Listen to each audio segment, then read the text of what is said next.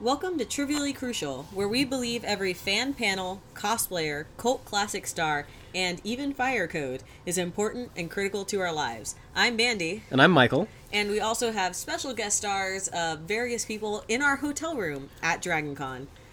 Yes, uh, we are actually recording in person, which is new for us, and it's exciting. We're Um, sitting across from each other. yes, so uh, for anybody who's listening who doesn't know, which probably isn't many people, but uh, Dragon Con is a gigantic uh, general nerd convention in Atlanta, Georgia. Um, and it's been going for a very, very long time. Um, this is well, for a very long time in my my from my perspective. It is as old as I am. It is thirty years. 30 old, uh, years of Dragon Con this year. We have not been coming for 30 years. Yeah, I, I was not coming at like a few months old. It's not I a was thing. not even alive 30 years ago. Mandy's a youngster. Well, Uh, by like six months. Uh, yeah, so we've been coming to Dragon Con together for several years now. Uh, my first year was. What are you Yeah. talking about? You were alive. Oh, yes. I was, my mother has interjected that I was in her stomach at this time 30 years ago. so um, yeah, I guess uh, I've been coming since 2002 on and off. Um, I was in high school back then because I grew up in the Atlanta area.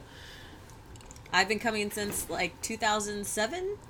Uh, Straight came- through. Yeah, came because a friend uh, didn't want to go alone, and uh, been coming back ever since. Yeah. Um, I don't actually know whether or not Mandy or I, like, who, which of us has been here more times. I would actually, I, I would probably have a hard time figuring out if I've been here more than nine times because I have not come straight through.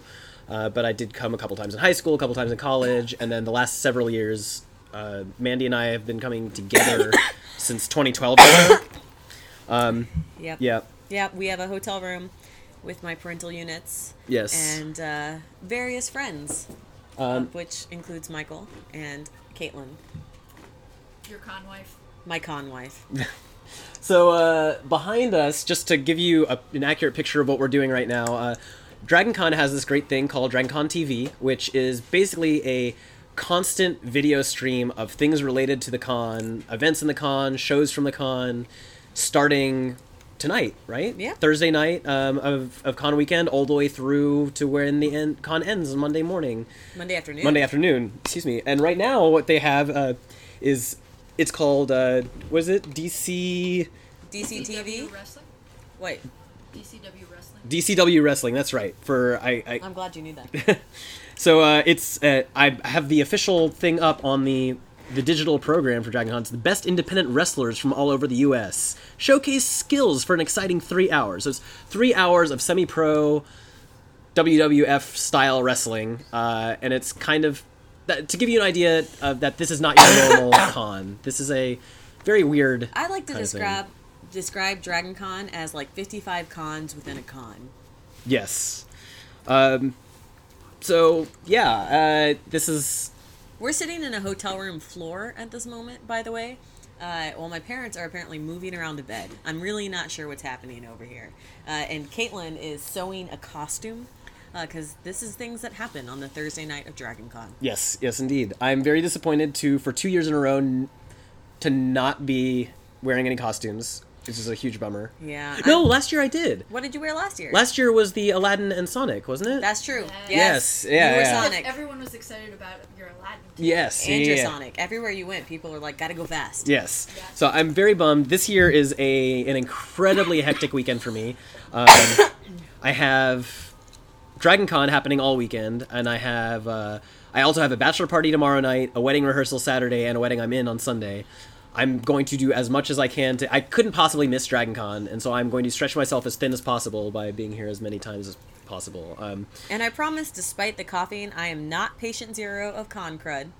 Uh, I've had this cough since the Ghostbusters podcast, uh, which we actually recorded weeks ago, uh, and no one has gotten it from me. I am not contagious. No one's getting it from me. Not patient zero. The zombie apocalypse is not starting here. she's really actually just trying to increase the degree of difficulty for podcasting. That's all it is. Well, surely, surely. That said, we're all bathing in hand sanitizer. I'm giving you a sad, sad. If, if you were going to get it, you would have gotten it last weekend. I have to say the dynamic of podcasting in person is very different from podcasting remotely, and I kind of like it. um, so Too bad we live like you know 22 hours apart. yeah, it, it's not really doable under normal circumstances. Um, so, yeah, Mandy, what does the weekend have in store for you? You know, I have no idea. I always go through and make a schedule, and I never live by it Yep, ever. same. Uh, so the things that I have to do this weekend are see Charlie Cox, who is Daredevil. and we are planning on doing that tomorrow morning. Yes. Ideally, get a photo with him so that Caitlin can touch his abs. That is abs with a BS, not. not I, I don't know what else I could possibly be insinuating. I honestly don't know. Uh, don't look at me like that. I don't know what you're talking about. well, I will. I, I'm sure many listeners do. So,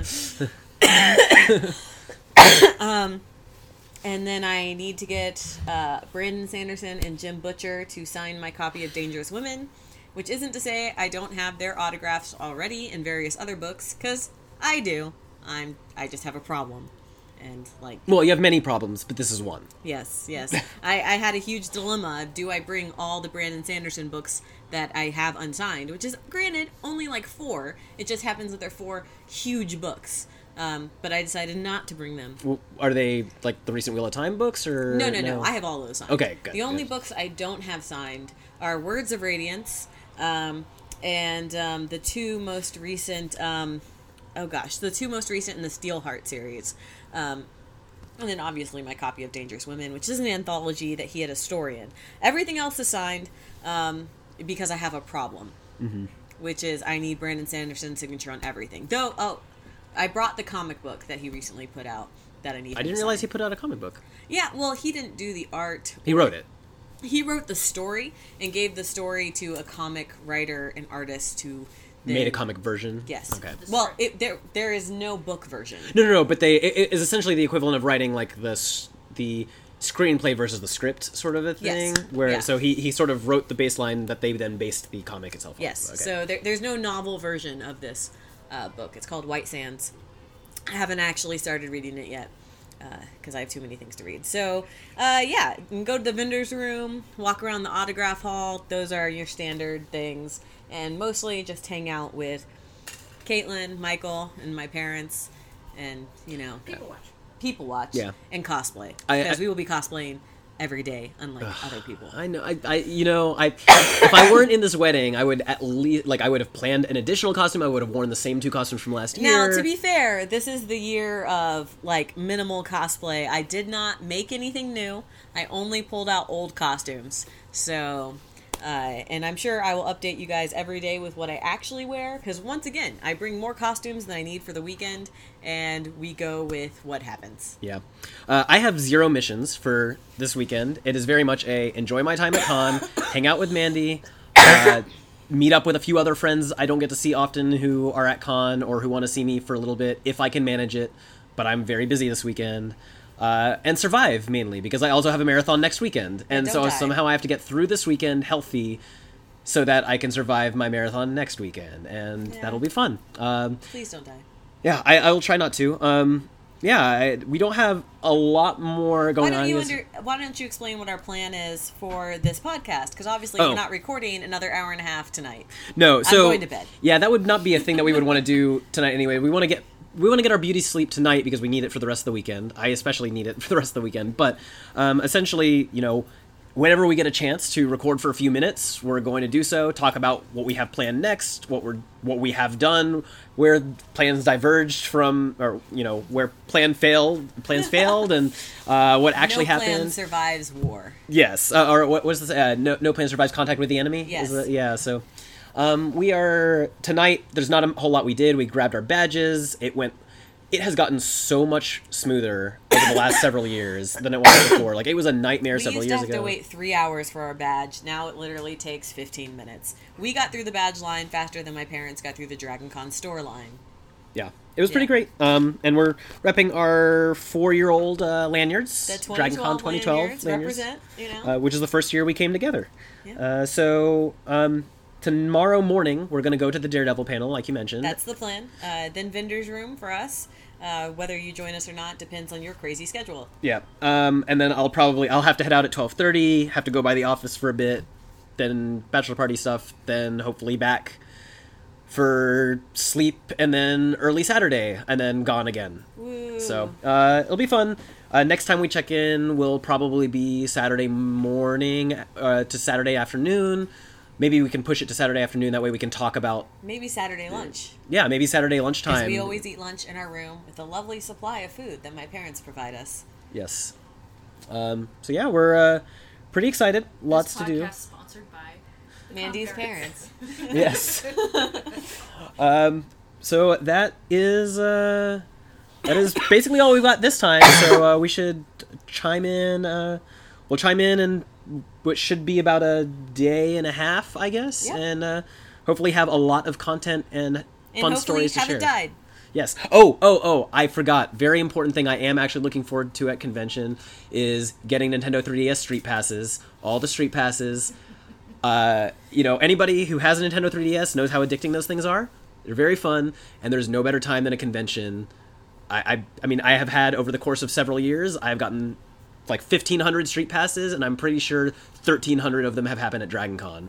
That's, I, I think I've witnessed those street. Passes, i'm pretty so- sure she has. Yeah, Uh, and I think Caitlin has plans for getting exotic Pokemon that they don't have in Ohio. On Pokemon Uh, Go, yeah. I have none of these plans because I neither have a 3DS nor very good cell reception. So, Mandy uh, is going to be our seeing eye human. except when sure I'm in the two of Nova us- costume. The two of us attached to our uh, electronic devices will be guided fall into any. yes. That, that is important. I will make sure you guys don't fall into any open holes as long as when I'm in my Nova costume, you make sure I don't fall into any open holes because sight is limited in the hall. You hear that, Caitlin? Her when I'm not around, her health, and she's in the Nova costume. It's all on you. Don't You- make you me and Mom. responsible on my vacation. Well, I'm just saying you can you can be okay with her dying under your watch. It's fine. I mean, I'm I was saying you can is make that decision. Not it's very just, good minion behavior, Caitlin. and as your evil overlord, I disapprove. All right, I can take a break from the Pokemon and make sure you don't die. I, I appreciate that. All right. Well, uh, that's it for tonight. We're gonna get our beauty rest, uh, and we'll check in in a bit. Later. Bye.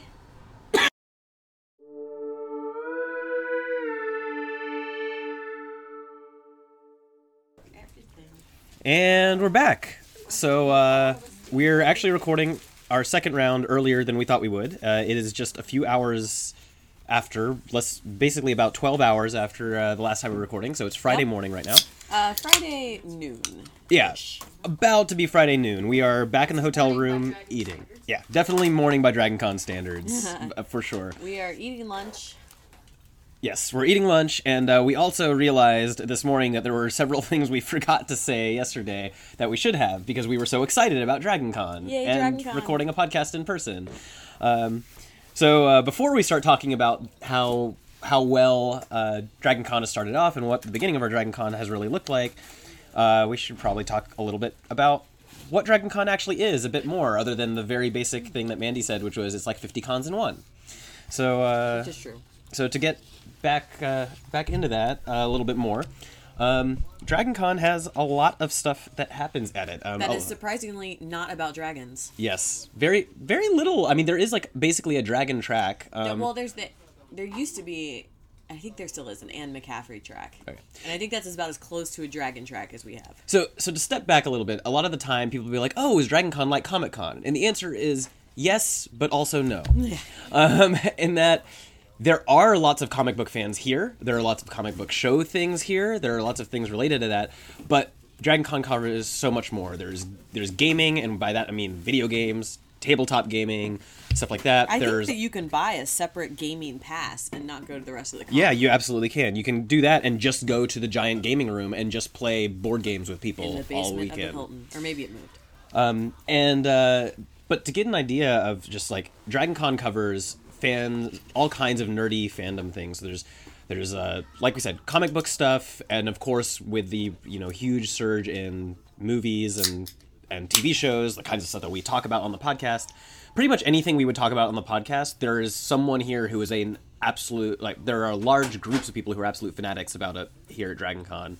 Um, one of the cool things about Dragon Con though is that you end up getting industry people at the con to talk about panels. And at these panels, you might have people involved in the creation of a thing, or uh, including actors and actresses or authors themselves, and they become accessible to fans. Like fans can ask them questions and things like that. And like the Matt Fraction panel we went to last year. Yes, exactly. So um, lots of really cool stuff like that. They also have uh, they have a vendor room where people who make cool things can sell things to you.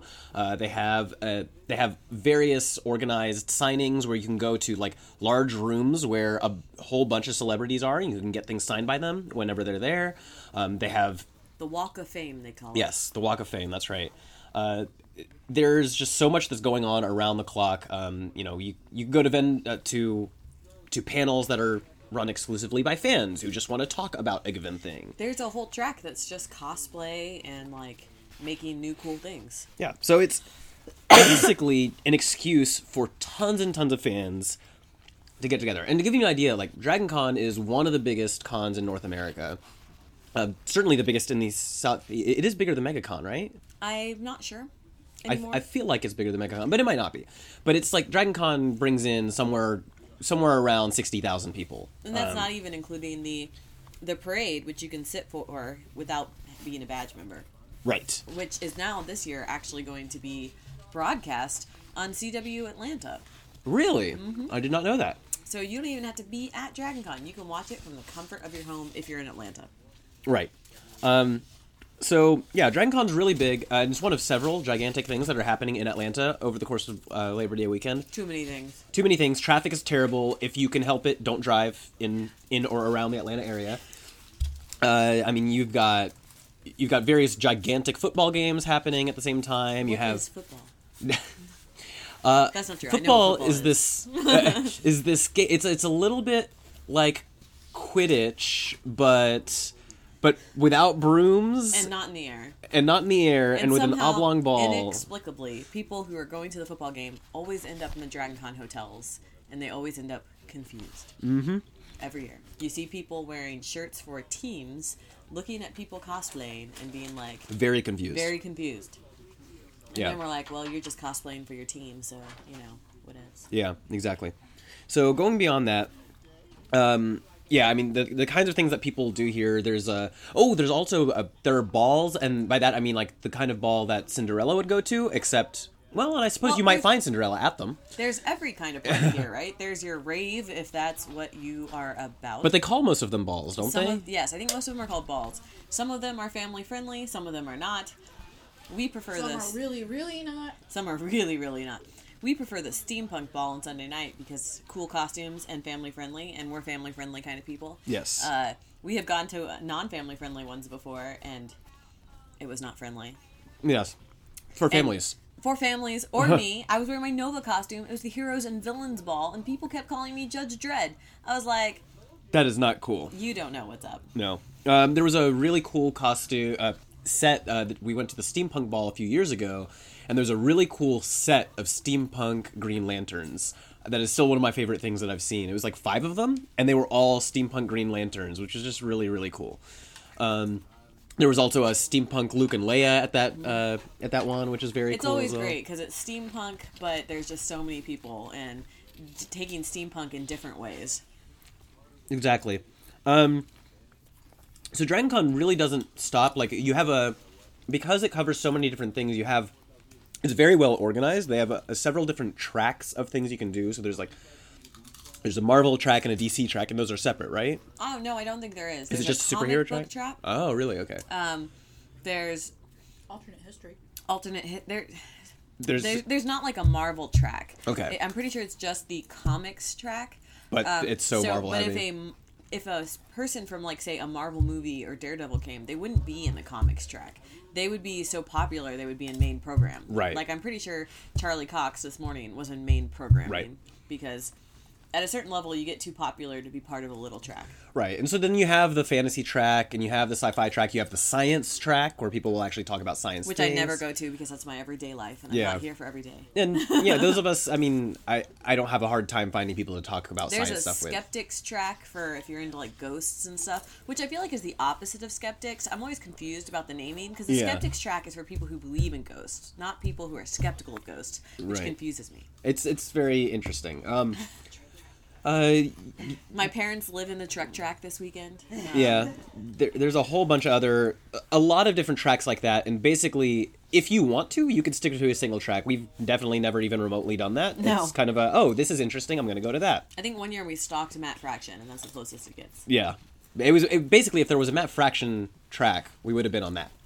Um, um, yeah, I mean, so some of our favorite things we've done in the past. Um, you know, we already Matt Fraction clearly. Uh, there was a really great uh, Kelly Sue DeConnick panel that we went to at one point that we got like front row of. Um, Kelly Sue is pretty much always a good time.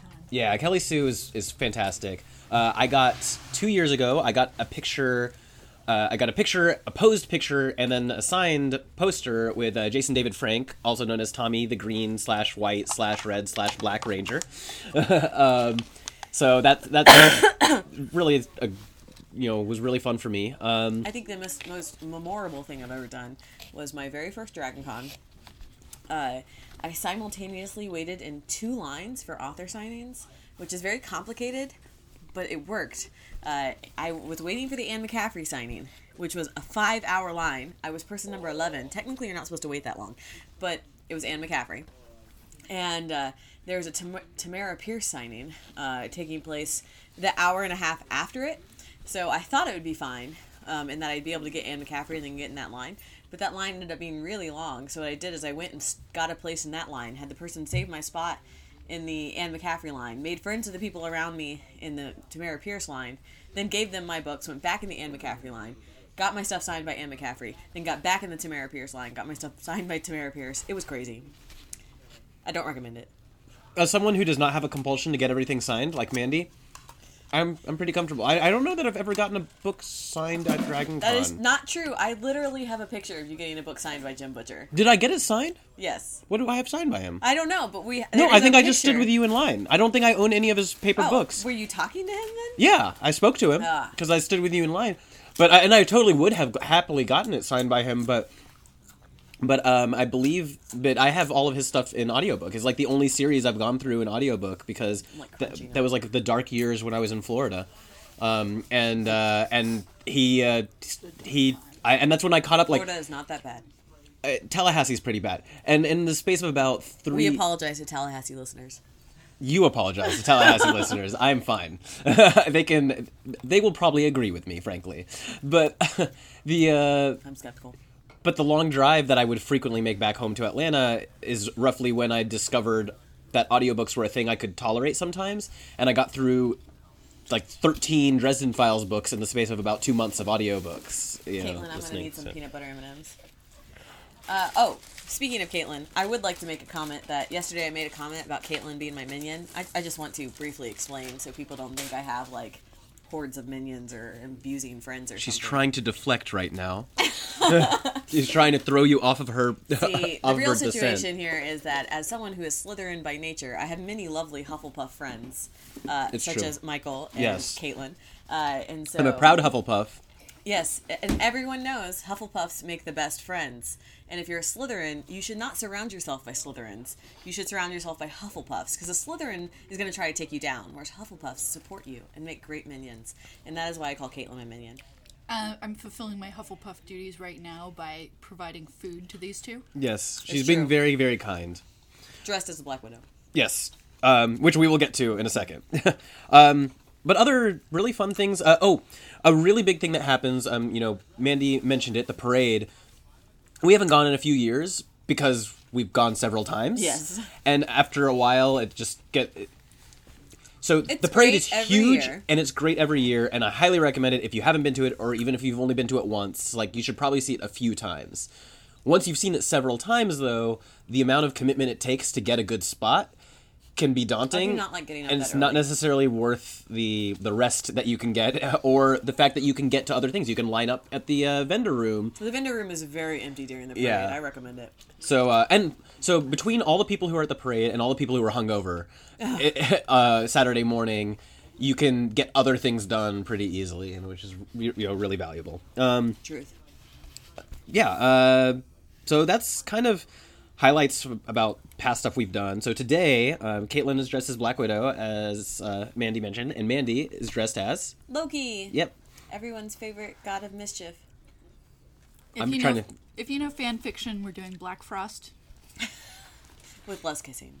with less kissing A little bit for less. now. Um, and this morning we went to the Charlie Cox panel, which uh, Car- Charlie Cox is Daredevil, uh, Matt, uh, Matt and Murdock. Matt Murdock uh, on the Netflix series, and he I did not realize that he was English until I, which I should have because I've seen Stardust. Well, he could have been American playing an English accent. he could have, but that happens Claire less. I Danes think is American, right? it's true. and she was. Isn't Robert De Niro? Well, no. Robert De Niro have an American accent in that movie? I feel like he didn't put on an accent. I don't remember. It's I been a while. remember. But anyways, uh, he uh, he was very funny. He was very engaging. He rambles a lot, uh, yes, he which does. is I think he only answered like six questions. But uh, but it was very entertaining, and I'm glad because some of the people who asked him questions didn't. I feel like didn't give him the best questions to work with, but he made them interesting anyways. Uh, that is another thing. Too many people. I understand the enthusiasm. I'm a huge fan. I I understand thinking that you have a great question, but but so many people who stand up to ask questions don't have good ones. All and right, it's, if it's you're going to ask a question of a big star, things not to do. Don't ramble. Know what your question is in advance, and don't like ask them questions about things you know they can't answer. yeah, Don't ask them about the next Marvel movie. Don't ask them about the next season. They don't know. if they are allowed to tell you, they will tell you without prompting. Like that that is a they will have the go ahead from the studio that hey, we want you to leak this detail and they will find an opportunity to do it regardless. You know, like like they're they're not these things are gigantic businesses. It's not a yeah. Also, the microphone is not your time to personally thank them for how they affected your life. That's what the Walk of Fame is for. Yeah, and then you can get, have like a you can actually have a moment with them too because Yes. they're focused on you specifically. So you actually get a better moment at the Walk of Fame too. So if you're gonna ask a question, try to make it funny. Hopefully, something that other people wouldn't ask that you can't think of somebody else thinking to ask. You know, it just would make a it, it makes it better for everybody involved. Other Which fans for to you. say all the questions were bad. No, no, no, no, not at all. No, not at all. It's just that we had so few that a couple of them were kind of wastes. Uh, Yeah. And also to commend Charlie Cox on handling those questions really well because he kind of went off the beaten path, found something interesting to say that didn't really address the question, and then went back to to the next person. So, um, so good for him. Uh, and he was, yeah, he was very fun, great. Uh, I'm even though.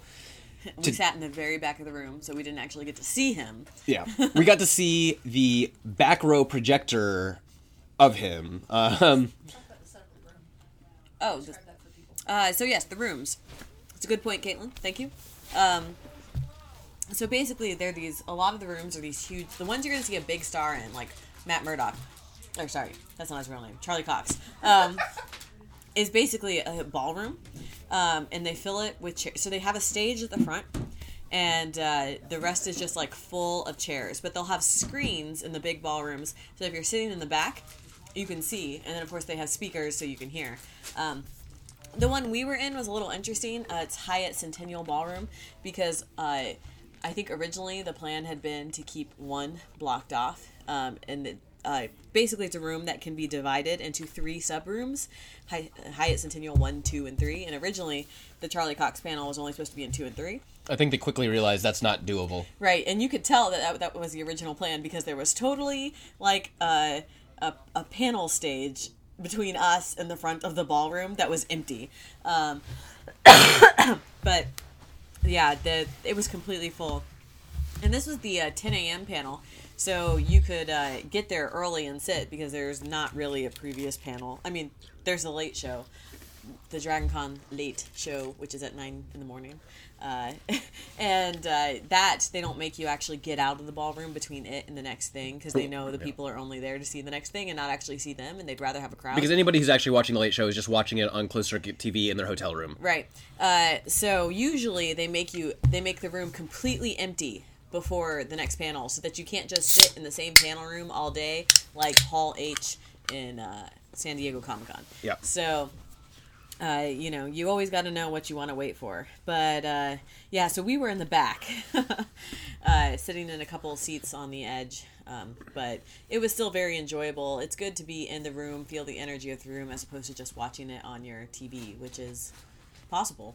Which is doable. and if you're really tired, I would recommend doing that for a panel that you definitely want to see, but maybe isn't one of your very favorite people. Use that opportunity to rest because it is very valuable. And this, I'm Dragon Con's the only gigantic con like this I've been to. I mean, I guess in high school and early college, I went to Anime Weekend Atlanta as well, which was also a big con. But Is no, it's a big con. It's I mean, it, it was like a twenty thousand person con, but not a sixty thousand person con. and that's not MomoCon No, MomoCon started while we were in Right. college at Georgia Tech, and at Georgia Tech. at Georgia Tech. Yeah, the first time I went the first year. That's the only year I've gone, and it was I think like maybe a thousand people, tops, um, and they were all college kids. So, yeah, we. Uh, so Anime Weekend Atlanta was kind of was actually my first con, and then like two weeks later or a week later, because it came before Dragon Con that year, uh, I went to Dragon Con. So So back to Friday at Dragon Con. So Oh, yeah. Friday is the first day. And the 10 a.m. panel on Friday used to be, even a couple of years ago, even if it was a big star, it'd be pretty empty. It's not anymore. Dragon Con is more popular, more crowded, and more people are realizing to come in Thursday morning. And when we left the Daredevil panel, it was already super crowded and bottlenecked just to get off the level because unfortunately the exit to the outside and the escalators are on the same side yeah, of that floor, which makes for a huge slowdown and bottleneck. which I'm sure is not a consideration pretty much any other time of the year, but at Dragon Con it's sort of a nightmare. It Um, is. we've learned that in the last few several years anytime you can do traversal outdoors Do it. do it even if it's hot because the the mugginess and the claustrophobia that comes up from just being stuck like having to shuffle around people is not worth it Even Like, if it's yeah. hot and especially if it's rainy. If it is rainy, go outside. You do not want to be stuck in the hotel with all of these wet, sardined yeah people. basically find the most direct and shortest path of being indoors to get where you want to go and otherwise sta stick outdoors it's just way more pleasant that way for you even if it doesn't seem intuitive that, that way um, but I, i'm assuming that all of this stuff that we're talking about translates to other giant cons like like san diego comic-con and and megacon and so on um, I don't know how many other cons have so many different venues. yeah that's true they did even announce that they moved up to seven hotels this year that they have Well, no, uh, it's not seven hotels. It's seven still five buildings. hotels at seven buildings. I don't know what the seventh one is. I know the sixth one's the America's Mart. I have no idea what the seventh one is. Yeah, but they they said that they've announced the seventh building. Sorry, it's still you're right. It is still five hotels, uh, which just means hopefully that doesn't mean they have that many more panels, but it's spreading it out a little bit um, because that would be nice. Uh, I, I feel like they could use even if they have some rooms that they could do things in. Not having every single room doing things concurrently could help with lines. I think lot. they're putting some of the panels in the America's Mart because I was looking at something and it said where it was was Mart 2 Mm-hmm. So I can only assume that means America. Maybe it means America's Mart one and two. Maybe Maybe that's the. So we have both buildings. Uh, interesting things too is uh, the guy, uh, the guy who is prepping for Charlie Cox's panel uh, is one of the actual few employees of DragonCon who works for them year round, and he was mentioning to us some of the organization process, and he officially, you know, he. He kind of did the wink, wink, nudge, nudge thing, where he's like, you know, officially, you're not supposed to line up before any more than an hour before anything, and I'm sticking to that story, but with the knowledge that nobody's going to stick to that because that's impossible. Um, Well, I think unofficially the line starts as soon as the previous line is in the room. right. Uh, even more unofficially, the line mills about before that line can form. It's just they can't form the line till the other line is in the room because there's literally no place for the line to be. I feel like if there's one area for Dragon Con to really spend a bunch of effort doing, I, do believe there is a logistic solution to that. Like there is a logistical solution to, to improve the lines heavily. Um, it- you could have signs for like line for next panel, line for following panel has to, you know, you could probably have like taped lines like they do for registration to say like you know stay on this like- line. It's it's the problem of the areas. I mean, if you look at the Yeah. Marriott Atrium Ballroom, there's not room for another line there. Uh, Fire codes, man, they're important. Well, and you could. The thing is, though, if you do, even if it's in, con, allows a few fewer people to be in lines. If you made clearly designated areas that had kind of a like a you know an amusement park style um like what I'm trying to think Well, what's the what's atrium ballroom already has that, and they call it a queue. Yeah, so if you have something like that set up, then you and you isolate it entirely from the areas where the crowds actually have to walk by, then you can make it very clear that if you are on this side of X line, you are not in a line, you are not getting into a panel. Well, And, the Marriott you know, Atrium Ballroom already has that. The problem is that ballroom can hold 3,000 people. So you can't. It, Right. You already have a line of 3,000 waiting for one thing. You can't have another line of 3,000 starting to form. Right. And yeah, It's a nightmare. It is a nightmare. Um, I wonder. Uh, yeah, I don't know.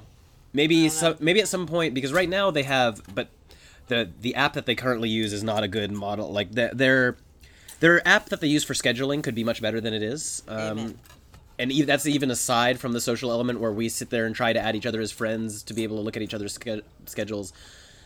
Maybe Andy one is day. The only one with a schedule. Yeah, it's true. We are very unprepared this year, all of us. Uh, very, very much less prepared than we have been in past years. Um, I mean, I for a while wasn't even sure I'd be able to come. Um, I'm To very be glad fair, though, we've been to this con so many times that We've learned that winging it is basically how you end up doing it, even if you have a schedule. truth. Uh, but a big thing is maybe in another 10 years when you know smartphones and all that stuff are more ubiquitous than they already are and more reliable than they are right now then maybe they'll be able to do some kind of electronic solution where it's like hey you can queue up for uh, they can open like an online pre-registration to like you're guaranteed a spot in line if not an order That would be in line insanity. it would be, but it might be better than what we have now. But like even that wouldn't open up until several hour, like a couple of hours before, and you start doing that, and then you just have to show it, or there's a scan or whatever that. I that just lets don't know you how in. logistically that would. That would also require Wi-Fi. Well, and that's why I'm saying uh, if you because you think about uh, we we made the comment even uh, yesterday where when we were waiting for uh, your parent for Mandy's parents to get out of the um, store line, where it's like wow the Wi-Fi in this hotel is actually working, and it's just technology gets more reliable. You know, there are a lot of things that the Wi-Fi does get more reliable with time, and so maybe Right in another ten I years, barely have access to the internet at all. right? I should have print. This is the only year where I didn't actually print out my schedule in Excel, where I was like, no, I'm going to rely on the app. Bad decision. Don't rely on the app. Well, and on the flip side, my phone, like my cell service, has been working pretty reliable, Mine has not. reliably, pretty much no matter where we've gone, except for when we went to get grab dinner last night. This is why I friended Michael on the app so that he could see my schedule. yes, Because I don't know where we're going. Not that we're going to obey the schedule, because yeah, and I'm also not going to be here for like more than half the con, unfortunately. Mm. But um, so. On that note, I guess we don't. We, we're just rambling at this point. We don't have a lot more to say today. Um, what do you have ahead for the rest of today? we're going to go to the vendor's room and then the Walk of Fame. Um, there's a Jim Butcher panel late tonight that we may go to, but it's Jim Butcher and Todd McCaffrey, and my feelings on Todd McCaffrey are Mixed, mixed, is a nice way to put it. mixed Uh, at best. mixed at best. Okay. Um, but I love Jim Butcher, and I love Jim Butcher panels because he's Jim Butcher is very funny. He's very funny. He's very good at the panel thing. Um, He understands that these are his people, and he is one of them, and he knows what they want to hear. uh, one of the other things that I'm weirdly excited for this weekend, and we'll see if I can get to it, uh, that I forgot to mention yesterday, is the Kim Possible reunion panel uh, with um, oh, I can see her with with Kim, the voice of Kim, and the voice of Ron, Will Friedle. They're both here. I kind of really want to go to that panel. Um, so Do you uh, think? Okay, so some fan who asks a question needs to ask about their relationship. We need to hear about drama. so we need uh, to. This is. I'm very these, are, invested these in this. These are the kinds of things that you can get at Dragon Con. Things you wouldn't think would be a thing. Things that actually make Dragon Con more appealing to me than I think San Diego Comic Con would be. Like I think most of the stuff that I appreciate would appreciate in San Diego Comic Con, I appreciate when I see videos of it anyways. Versus this is like a different sort of atmosphere. It is. What what was it Kelly Sue DeConnick said at San at San Diego Comic Con you say news, at Dragon Con you tell secrets. Yeah. Uh, that's So. pretty great. Yeah, but I guess Um, that's we've recorded for like 30 minutes. We should probably Yeah, so uh, I'm gone for the rest of the day, unfortunately, but Boo. I will be back late tonight so that we can get an early start tomorrow morning and hopefully uh, record in the afternoon before I leave tomorrow. Yay. So, all right, peace, everybody. Bye.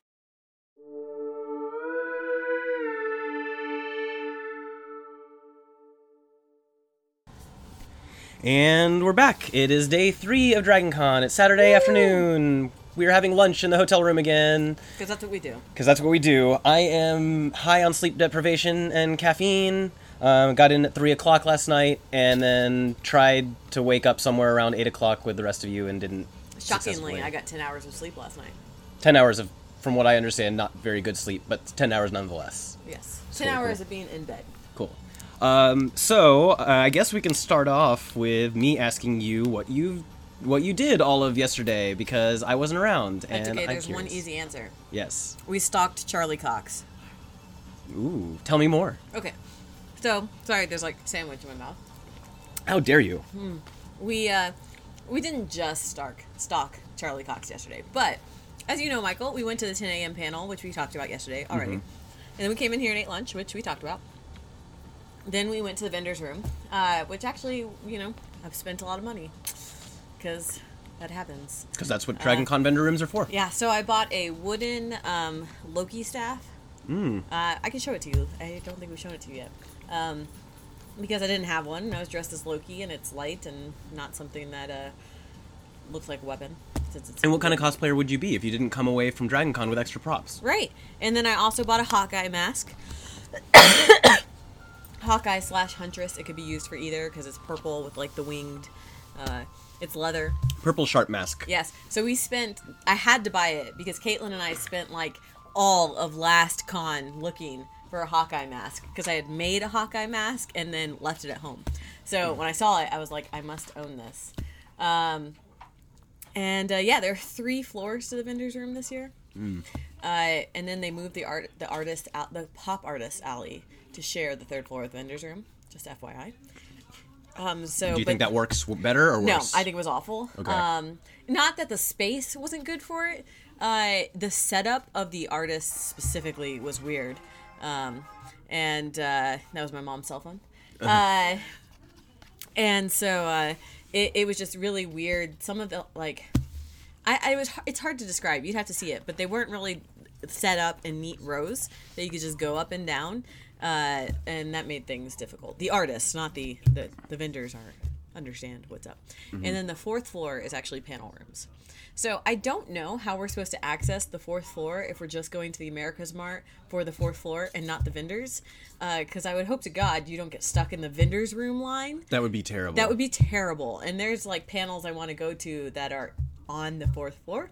So we'll see how that goes later in the week. So, yeah, so after the vendor's room, we went to the Walk of Fame. Uh, and uh, we got in Charlie Cox's line and stood there for like an hour. Yeah. That's not that bad No. considering Charlie Cox and how big he is right now. Yeah, he took a 15 minute break in the middle of it, but you know, the man's got to go to the bathroom and rest his hands and, you know, not smile at people sometime. So we got his signature. I got his signature. Caitlin got his signature. Uh, we all shook his hand. During that time, my mom got like three signatures. That's not true. It was only two. Uh, but she got uh, Adam Baldwin and um, I don't know his name in real life, but Dr. Bashir from Deep Space Nine.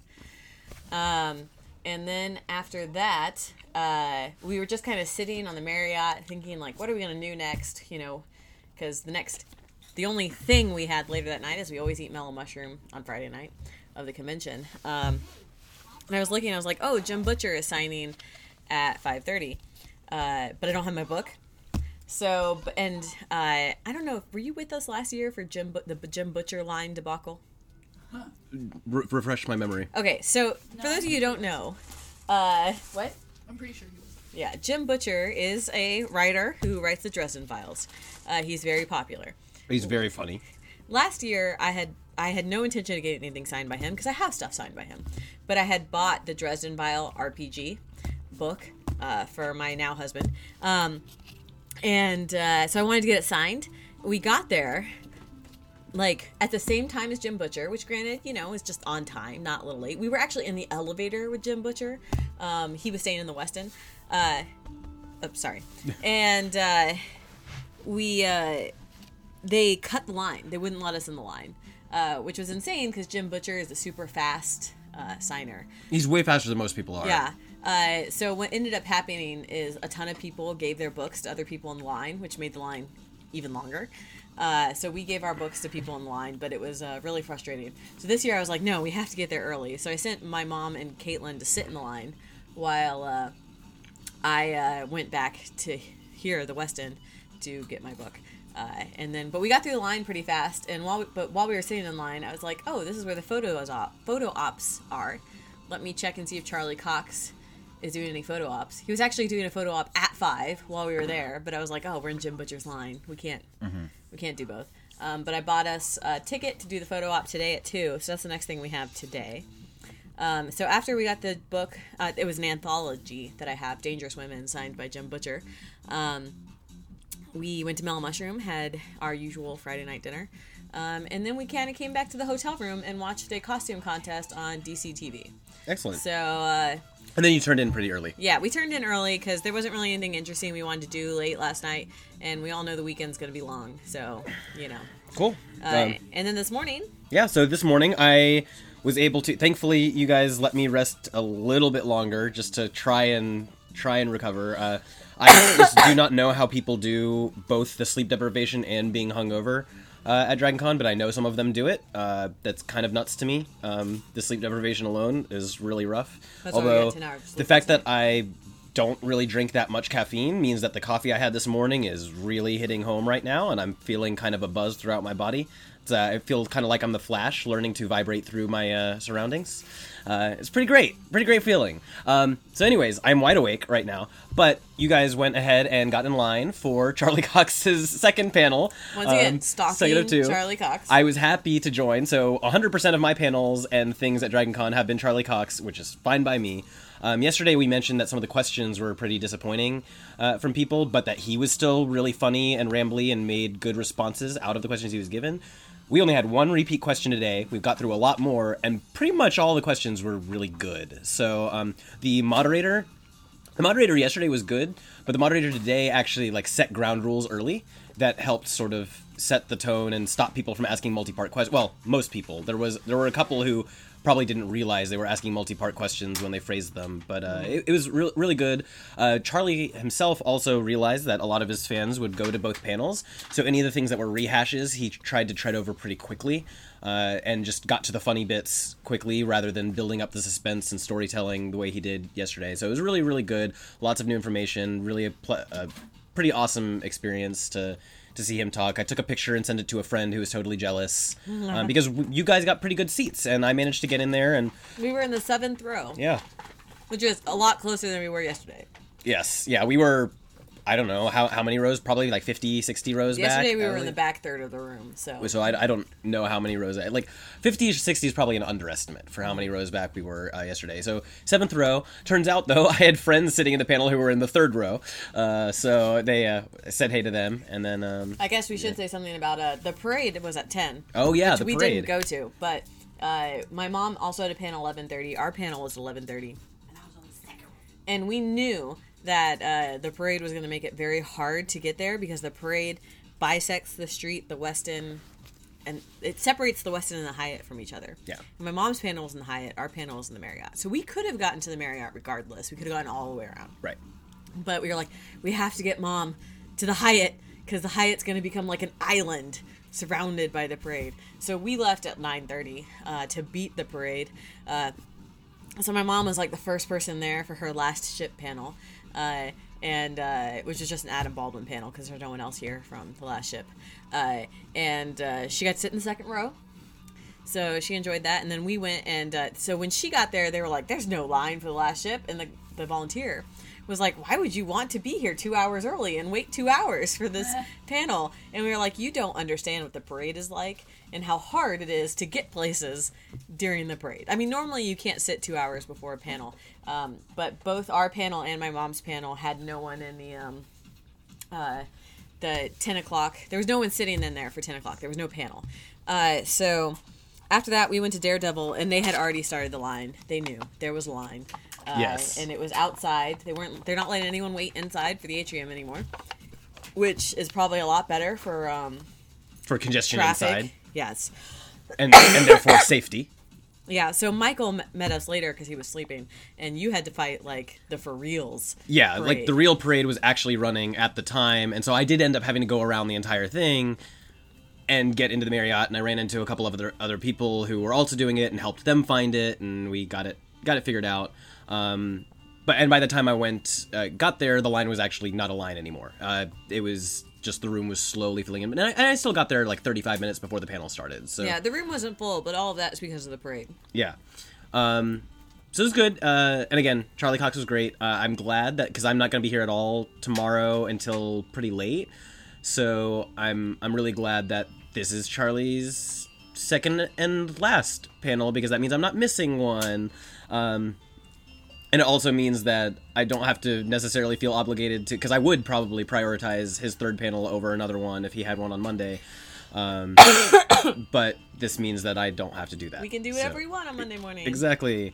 Um, so tonight, um, I guess after this, what are you looking forward to next? We're going to get our picture with Charlie Cox after this. That's our uh, uh, next exact thing. I mean, it is one twelve right now, and your appointment's at two. So Yeah, we'll as soon as we stop recording, as soon as there. we stop recording. Um, well, so we'll be going back to the uh, Marriott for that. The irony is we were just in the Marriott, but uh, yeah. Um, so uh, I I don't think there's there's other stuff today. I'd have to look at the schedule. Oh, we're going to a history of Star Trek fan fiction panel this evening. We're pretty excited about that.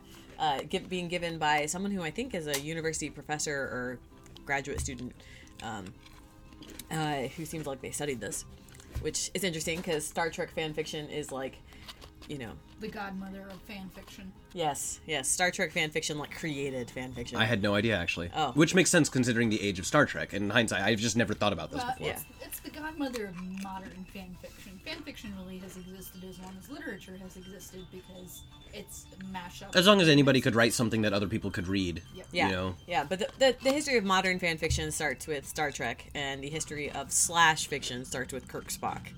So, uh, which makes total sense. and every weird fanfic trope that exists exists because of Star Trek, and half of it is not even fanfiction tropes that were created by the fanfiction community, but rather that the 1960s show was in fact that trippy. Yes, yes, it was, because you could have Nazis in the you know future somehow. Who knows? Um, but uh, what we do between Charlie Cox and then will probably depend on when we get out. And there's a variety of panels I have marked, but we'll see. Um, and then uh, tomorrow's the Kim Possible reunion, and uh, I got to go to a Brandon Sanderson signing, and uh, everything else in between is negotiable. Are there um, any parties on your radar for tonight? Not for tonight. Um, we may go to one. The Avengers Ball might be tonight, so we'll see. But uh, the only party we definitely go to every year is the Steampunk Masquerade. Oh, and uh, it'd be Not remiss, be remiss uh, since you mentioned the Avengers Ball. Be remiss to not mention what you two are wearing today. Um, you are dressed up as Nova. Yeah, specifically the Sam Alexander Nova. Um, and uh, Caitlin is Ray. And Ray being from Star Wars. because Yes. there are, uh, if you're listening, there are many, many, many characters across many different series named Ray, spell with different mes- various spellings. So Caitlin, that's my phone alarm. Can you uh, turn it off? Thank you.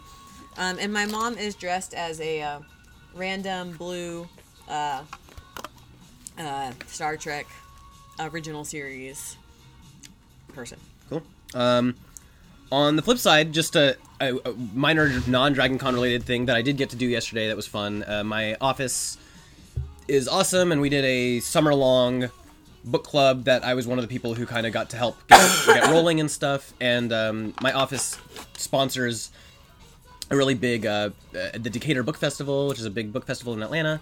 Um, it's pretty fun, and uh, we because we're big and we actually sponsor it, we actually got brought the authors into our office and had a little thing, which was the first of multiple things I had to do yesterday. Uh, and I got my book, uh, I got a book signed by the kind of the author who made the list uh, for it, and.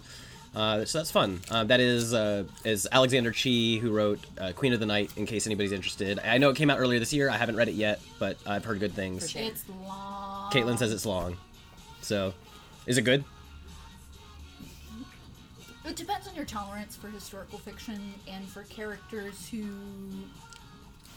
get carried along by events. Um, if you really like that period of history, like pre and post uh, revolution, you, you might enjoy seeing sort of the close brushes that the characters have with the important figures in that period of time, um, I felt like it was really boring. Um, All right. Your mileage may vary. Sounds good. Well, fingers crossed. I, I can say I've read five of the other books that he selected for the list, and he brought those authors as well. And I've at least appreciated the other books. So, if nothing else, I appreciate the list he's made, whether or not I end up enjoying his book specifically. So, um, lots of various social issues brought up with each individual book that have been some of them tie into modern events and some don't, but they were all all good and valuable perspectives for me to, to hear. So that was uh, that's been a small part of my weekend that is similarly nerdy but differently nerdy, uh, and I look forward to hopefully being able to come back for like an hour or two tonight.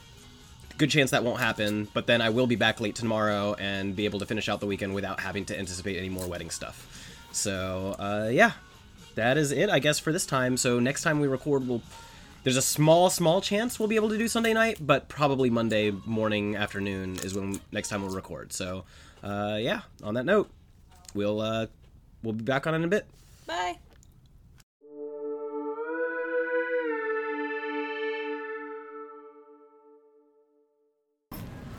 Okay, everybody, we're back for part four, which is day five of Dragon Con. Um, as we predicted, we did not get any recording done Saturday night or Sunday night, so it is Monday afternoon. Uh, Dragon Con is winding down. I think the very, very last panels are in session right now.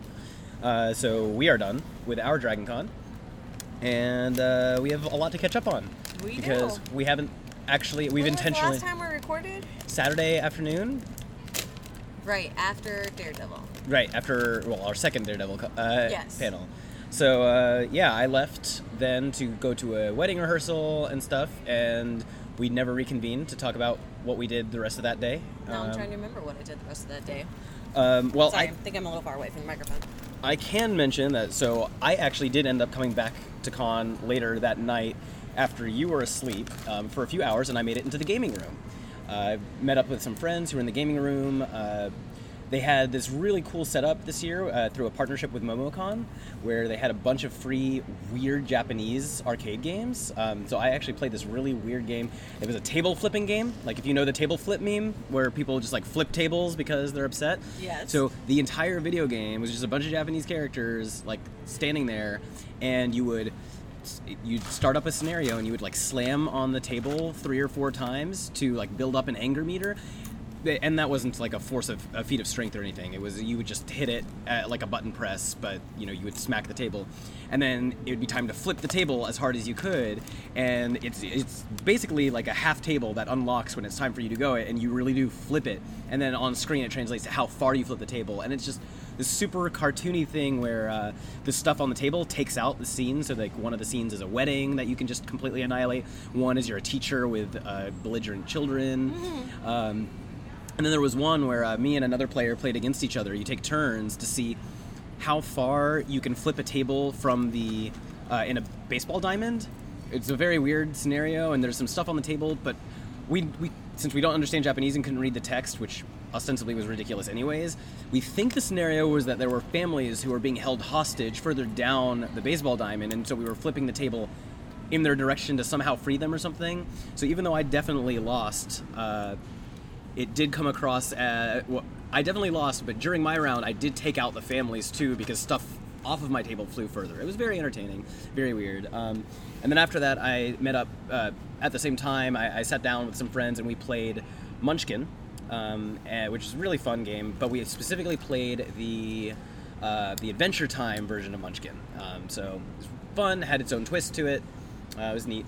Uh, did that for a few hours. Then I went back home uh, Saturday night and had a busy day Sunday where I did not make it here at all, except when I came to crash in the hotel room, and then uh, and then here I am, and we'll talk about our Monday together later. But so yeah, what what did your Saturday and Sunday look like? All right, it took me a while to remember what we did Saturday afternoon. Yeah. but what we did was uh, we got our photo op with Charlie Cox, uh, me and Caitlin. So uh, that's uh, we were we had bought the photo op the day before, uh, which I think I talked about um, and our time was at two o'clock. So uh, we actually got to be the second people in line. We were actually the first people in line, but uh, uh, people with disabilities aren't made to wait the full length of line. Um, so they were able to go first, which is fine, and we were second. So we got in and out pretty uh, quick, and. Um, but he was uh, very nice. Uh, you know, asked our names, shook our hands. Um, we both got like a side hug with him as we took the photo. Uh, you know, it's a very nice hug. Uh, and uh, yeah, we got our photo. We got a digital copy, and then after that, I feel like we met my mom upstairs somewhere. But I don't remember where. You no, I'm, I'm thinking about your Sunday. I don't know Yeah. what you did. Okay. Um, so we got through our line faster than she got through hers, is what I feel like happened. But I know she was in a line. I don't know if that was when she was waiting for Summer Glau and then it didn't happen. Her line was cut. I think that's when our line was cut. But um, regardless, uh, I don't remember what we did after that. Uh, eventually, we went to dinner that night. Um, and uh, let's see, the the only panel we went to that day that was super interesting was um, uh, actually a scholarly panel um, on the history of Star Trek fan fiction. Uh, it was really good. It was given by a PhD student. I don't remember from which college. Um, and so she had a brief history, very brief, because she only had like 30 minutes to give it in. And then there were some uh, really good conversations after that about the, you know, the different archives she found the stuff on. Uh, you know, it turned out she had a Trekkie mom, so she was able to find a lot of the old fanzines in her attic. Um, but uh, it was really interesting to see kind of uh, the history of those fanzines. Um, and of course, now it's all that kind of fandom resides on the internet. But back in the day, that wasn't the case. Um, and it was a really interesting panel. We very much enjoyed it. Um, and that was oh, the funny story about that is that was in the fourth floor of the Americas Mart, where there are panel rooms, which is also where the vendor rooms are. So if you just keep going up, you'll hit a pan- you'll hit a room of panels. Uh, but we the panel was at seven. The vendor room closes at seven. So we're trying to enter as they're trying to kick everyone out of the building. Uh, so we got challenged like four times by four different security guards, and we're like, we're going up to the fourth floor for a panel. And uh, at one point, uh, the guy was literally like moving the uh, um, the lines so that you couldn't get to the vendor room, but that also meant you couldn't get to the escalator. Uh, and we were like, "How are we supposed to get to the escalator?" He's like, "Well, you go that way. You can only go down." And we were like, uh, "There's a fourth floor panels," and he was like, "You're right." Oh yeah. and then they had to reset the line so people could actually like make it to the escalators. Uh, so that was a little bit of an adventure, and that room was frigidly cold. Um, and then after that, we walked around and got some good pictures of cosplay around the con. It was very crowded. I should really brief aside. I should mention that this is the first time we're recording not in a hotel room. We're recording in the Westin lobby area, like in a corner um, where we're huddled and plugged in. And Mandy wasn't aware of this, but so behind her is like everybody's luggage, and so there were some of the staff members who have been responsible for doing the uh, for like finding people's luggage and taking it to them who, uh, for people who are getting ready to check out. And one of the guys was just like sitting there watching us for a minute. He was just like almost uh, like for a second it seemed like he was craning to hear because clearly we were not talking like we normally would for a normal conversation. It was very entertaining just to passively observe. You mean we don't always sit here with a microphone between us and very like distinctly? Um, enunciate our, Yeah. our words. I mean, I'm pretty sure that we're that I at least am speaking more quickly now than I normally do when we're recording because we're sitting here talking in person. And I, whenever I'm editing the podcast, I realize how much more slowly, by, by quite a bit, that I, I speak when we're uh, when we're podcasting. And I'm somewhere like halfway between my normal speech and normal podcasting speech right now. So I feel like really I'm fun. trying to project a little bit more than I normally would, just because of the. surroundings. Yeah. Uh, so, anyways, Yeah. I'm sorry to, to detract, but I just wanted to give context for that. That's why also you probably hear a little bit of like a an echoiness and some background noise, and that's just the situation that we've got right now. So Yeah. I feel like we did something else on Saturday, and I just can't remember what it was. Something between Daredevil and dinner, because when we got our picture with Charlie Cox, that would have been two thirty. and we mentioned before what you were wearing that day. What was it? Uh, Um, I started. Oh, I started out the day wearing Nova. Um, and uh, oh, we changed. That's right. Nova. My Nova costume is my favorite cosplay. Um, my friend Erica helped me sew. Well, she sewed the um, tunic. I made the helmet. Unfortunately, when I made the helmet, I I didn't mix one of the layers that you that you use the base. I didn't mix the ingredients that harden it properly, and one of the corners is softer than the rest. So there had been this crack where like clearly I had touched it and it had broken off from the rest, but it just got worse and worse throughout the day. And uh, at one point after the photo op, uh, I grabbed it in such a way that uh, it. Oh, we went to the vendor's room. Oh, you did go to the. That's right. That's yeah. right, which was a nightmare. Never go to the vendor room on Saturday. And keep in mind, that was her second time going to the vendor's room because they went to the vendor's room right, uh, right as I left on Friday. Right, Um, right. So. so- we were like, what are we going to do? We're not really dying to do anything. And both Caitlin and I were like, well, we need to buy gifts for our boys. Because the first time around, we kind of just got stuff for ourselves because Dragon Con. Right. Uh, You have to prioritize. You have to prioritize. Uh, and uh, usually, if we do go on Saturday, because we have gone on Saturday in the past, it's during the parade. But this year, we were waiting for the Daredevil during during the parade, which we already talked about. Um, so we went, and it was suffocatingly hot. Um, the first floor was actually fine. Uh, the rest of them were awful. Uh, it, it was pretty bad. But we found what we were looking for so during all of that going through it, it's hard to wear the helmet when you're in a huge crowd because you can't you, there's no peripheral vision um, so i had taken it off and was carrying it and i grabbed it in such a way where i worsened that crack and i was like i need to go back to the room i need to change i can't wear this anymore um, i'm afraid i'm going to tear off that whole corner um, so we went back to the room and I retired the Nova helmet. Um, I might attempt to fix it, more like just strengthen it on the backside, um, not to, you know, change the way it looks in the front. But I may just retire Nova forever. I mean, this is its like sixth or seventh con, um, so So you've gotten a lot of good use out of it, and given your experience now, you could probably make a better helmet for, for something else. yeah, and, and I do want to make an X-wing helmet in the next year, so we'll see how that goes. Because if I recall correctly, when you were making Nova in the first place, that did not like it wasn't a first pass success, right? Like you had some Nope, that was my only um, attempt to make a helmet. but did not everything go quite as as Oh, no, planned? nothing went as That's what I was gonna say. I, planned. rem- I, I remember. Well, yeah, I knew it was your first attempt at a helmet, but I I felt like there were multiple stages where maybe you wanted something to work first go, and it didn't quite work as yeah expected. So Yeah, the, the interesting thing about Nova Helmet, and I have a whole blog post about this that we can link to this in the show notes, is um, I had to modify a Boba Fett helmet pattern because nobody has a Nova helmet pattern. So it kind of, you know, it's not a perfect helmet. uh, but it has a lot of, you know, emotional meaning for me. Which is why when you do retire it, you need to make sure and just stick it in a glass case or something and have it on display for for posterity. Yeah.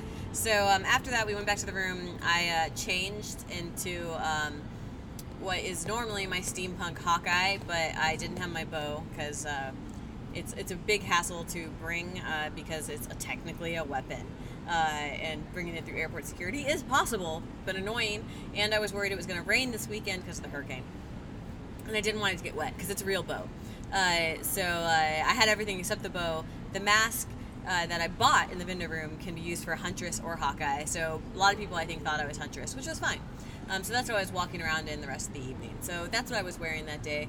Um, Caitlin uh, was wearing. Um, uh, she was wearing her Rey costume earlier in the day, and then because I didn't want to be the only one dressed up in the evening, she put on her She-Hulk costume.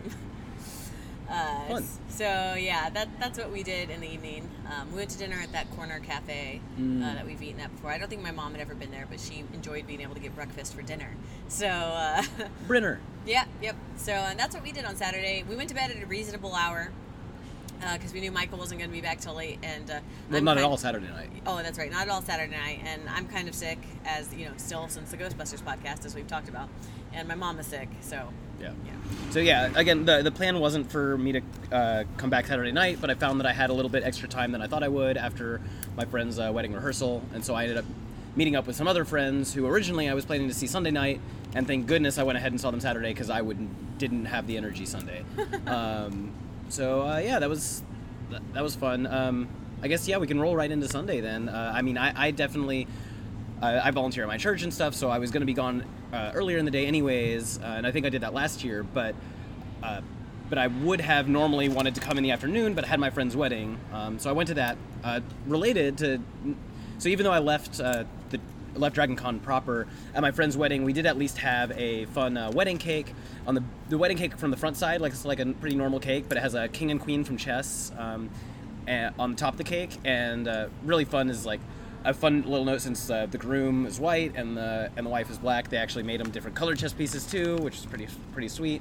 Um, but on the back side of the cake, hidden in the corner, so you would only see it if you went to look for it, is uh, there was a Chewie and Han Solo action figures with a print of the uh, of the Millennium Falcon on the bottom of the cake, and uh, there was a little hangar like. If you look closely, it actually looks like a the texture of like a metal hangar for like a, a ship hangar that is draped above it. So it looks like you're just kind of looking into the hangar that they're standing in front of. So that was a really cool little geek touch to their wedding um, that otherwise was not an especially geeky wedding and made me feel like uh, it was okay to be missing Dragon Con for a little bit. Um, also, really funny story, and I haven't told Mandy about this yet, but uh, so at this wedding, it's the first time ever that I've seen a bridesmaid's hair go on fire during the wedding. What? Yes. What? One of the bridesmaids standing opposite me, because I was one of the groomsmen, is uh, so she's ob- oblivious to the fact that she's standing in front of some candles uh, during one of the portions of the ceremony, and uh, so she's she's standing there, and one of the other bridesmaids got this look in her eye, and she kept looking at her and seeing that the bridesmaid in front of her was getting really close to the candle, but wasn't hitting it, and so she just kind of kept her eye on it so that she could, if the other bridesmaid got too close, she could like tap her or something, but she didn't want to do it unless it was necessary. And so she looked away for about 15 seconds, and the next thing she knows, the girl's hair, like the girl had like leaned back a little further than she could, lit on fire. We see smoke coming. The violinist, goodness. the violinist gets the, the just the most. Uh, the violinist does not know how to handle herself. The uh, the, the the videographer, thankfully, is po- is pointed towards the groomsmen rather than the bridesmaids, so didn't get the fire on camera, but got all of our reactions I to feel it. like I would want that on camera. I, I'm just saying. it was so so funny because you could see like everybody get alarmed really briefly, but uh, they caught it, put it out within about like three seconds, and then it was just the smell of burning hair wafting over Oh, us for a minute. That's an but, awful smell. but uh, that said, it was that was happening along with something else, really a, a really complicated scene. So. Let's, let's sit back a little bit. Um, there are many various traditions that people have in weddings um, where they'll to show the unity between two, you know, the two getting married. So there's like the unity candle, the the mixing of the unity salt, or mixing of the of sand, and stuff like that. yes. So they were going through. This is why we practically eloped. But, you know. but they're sitting there uh, apparently a, a couple of months ago deciding which things they should do and the bride and the groom was like you know what? You can choose which of these things we do if any. And the bride picks one from a list and she picked a thing that was like the, uh, the something about like the trading of salts or something like that. It has to do with old old culture how salt was once really valuable and and so on. But she didn't she just mistakenly picked it. She actually wanted to do the mixing of sand because you can't Oh. separate it but he he had no reason to object. So he's like okay i'm going to do this. And he researched it and made sure and set it all up and got some really nice salt for it and she goes in the entire time expecting them to do sand and it's only during the actual ceremony when the when the preacher is sitting there describing what they're going to be doing that she gets this look on her face of confusion and then is trying not to burst out laughing. And i'm one of the like four people on stage who can see her face. And she just looks like she's going to burst into fits of laughter because she totally realizes it was on her. She's the one who made the who chose the wrong thing and it just didn't click with her that she that she did because she just saw something assumed it said something else and moved on Salt, and so- sand, it's yeah. similar. Well, but it got so awkward because the salt thing, they had these two little glasses of water set up where you would stick your finger in in the glass of water, then in your salt, and then ta- touch your now salted finger to the other person's tongue to exchange salt. Very awkward and, and just super funny. And so I'm trying not to laugh, and she's trying not to laugh, and then she turns and sees that her bridesmaid's hair is smoking, and so all of this happens at once. It was very very funny. Uh, everybody was relaxed, nobody was upset uh, afterwards. The girl's hair is totally fine, like no, we couldn't see any visible damage or anything. But it, it was just in the moment, just a really funny confluence of two two funny things happening at exactly the same time. so yeah, That's that was amazing. that was a fun little wedding story. We're gonna remember that for a while.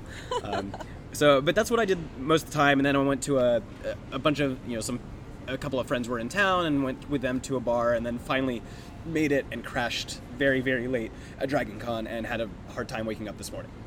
Yeah. Which we can talk about after you tell me about your Sunday. All right, so Sunday I actually had things I wanted to do, so it was a little more uh, planned, I guess. Uh, so the first thing we did was the Kim Possible reunion. And which we talked about on Friday, I think Thursday or Friday, and I am so jealous. I wish I could have been there. So it was Christy Carlson Romano, uh, Will Friedle, and then Jason Marsden, who, uh, if you were a child in the 90s, you may not know who Jason Marsden is, but you do know who Jason Marsden is. He is the voice of Max in the Goofy movie. Uh, he is like uh, the, the guy Dana dates in Step by Step. He's like literally in every show that was on in the 90s. Uh, and he was only in two episodes, uh, I think, of Kim Possible. But so people would ask questions. They'd be like, "This is for the whole panel," and he'd be like, "I was only in two episodes." Thank you. but uh, uh, it, it was great. Uh, Christy Carlson Romano is actually pregnant, um, and uh, I, but uh, it was a, it was a really good panel. It was good to hear them talk. Uh, I didn't know that um, she was in uh, New York going to college while they were filming Kim Possible. Uh, So Oh. the rest of the cast would like get together and record, uh, and she would be in New York City, uh, and so she would record her stuff alone. And apparently, she didn't know they were all like listening to her, uh, and and she was While she was recording? Yeah. When did she find this out? Uh, in the panel, I think. Um, oh wow! so I yeah, but it, it was. Uh, I also learned that um, Will Friedle um, has anxiety, um, which is actually, if you watch Boy Meets World, why he gained a lot of weight in the college years because of the anxiety medication he was on, and that's why he does mostly voice work now. He doesn't like being in front of the camera anymore.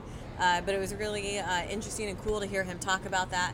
Um, and yeah, it was just a really good panel. You know, a lot of people. Uh, Kim Possible was a part of our childhood. You know, I was in high school during Kim Possible, and Kim was in high school, and that was one of the few Disney shows that had you know high school characters, and I really loved Disney. So I I, I really liked that show, and it was, it was a really great panel. Um, and I'm glad we went. Uh, and then um, then after that we ate lunch, and the next thing on our the next thing on our calendar was Brandon Sanderson's only official Dragon Con recording session. Uh, Brandon Sanderson, if you know me, is my favorite living author. He's the guy who finished The Wheel of Time. He's uh, very popular, to say the least.